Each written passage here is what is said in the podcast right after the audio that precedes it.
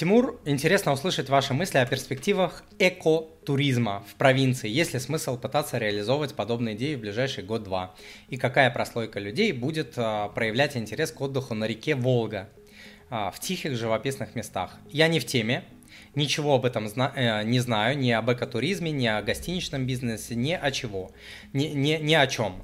А, но давайте с точки зрения здравого смысла. А, ну, во-первых, тема экотуризма лично мне интересна, то есть а, прям интересно.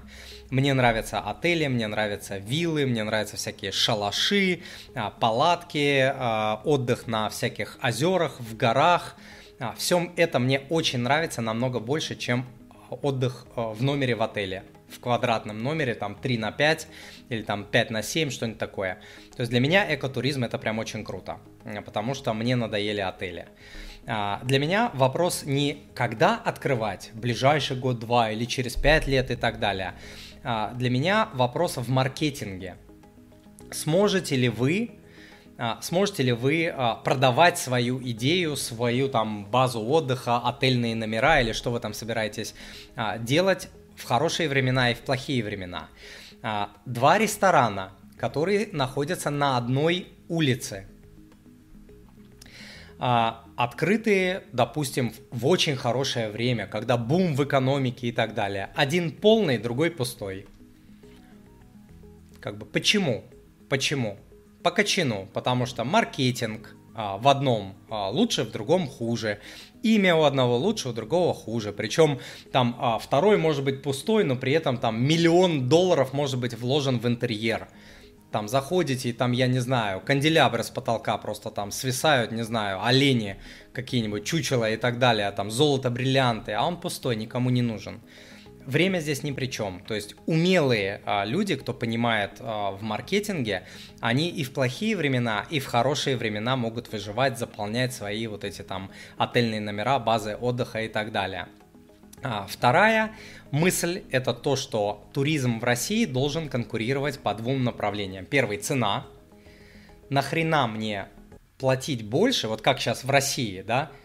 Зачем мне платить больше, получая колхозный совковый очень часто сервис на каких-то там российских югах. Да простит меня русский э, юг.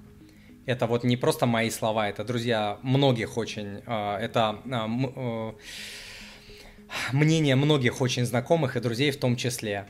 Стоит дор- дороже, чем там Турция, Египет и так далее, а сервис ниже, сервис хуже, недвижка хуже, все хуже, а стоит дороже это, естественно, там не ко всему и не ко всем относится, но в общей массе.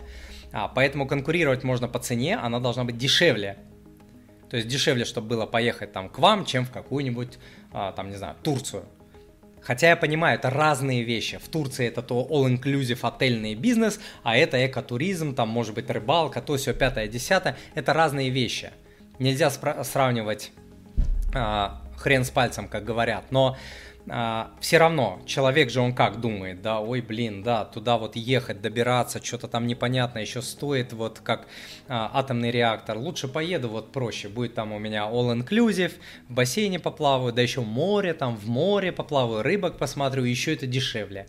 Вот, поэтому конкурировать можно по цене, а второй момент по а, качеству. То есть а, давать такие услуги, такой отдых, такие идеи людям, чтобы они говорили, я готов за это больше платить, потому что это уникальный отдых, уникальный, такого нет. Я такого не найду там в Египте, в Турции, в Болгарии или где-то там а, еще в Таиланде. Я не найду. Я поеду туда, потому что вот там реально круто. Я вот я там был в прошлый раз, у меня просто крышеснос был. Вот.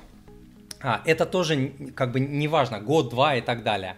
Сейчас время такое, границы очень многие закрытые, у людей доходы падают и будут падать, поэтому внутренний туризм имеет шансы на развитие, если он не будет стоить конски.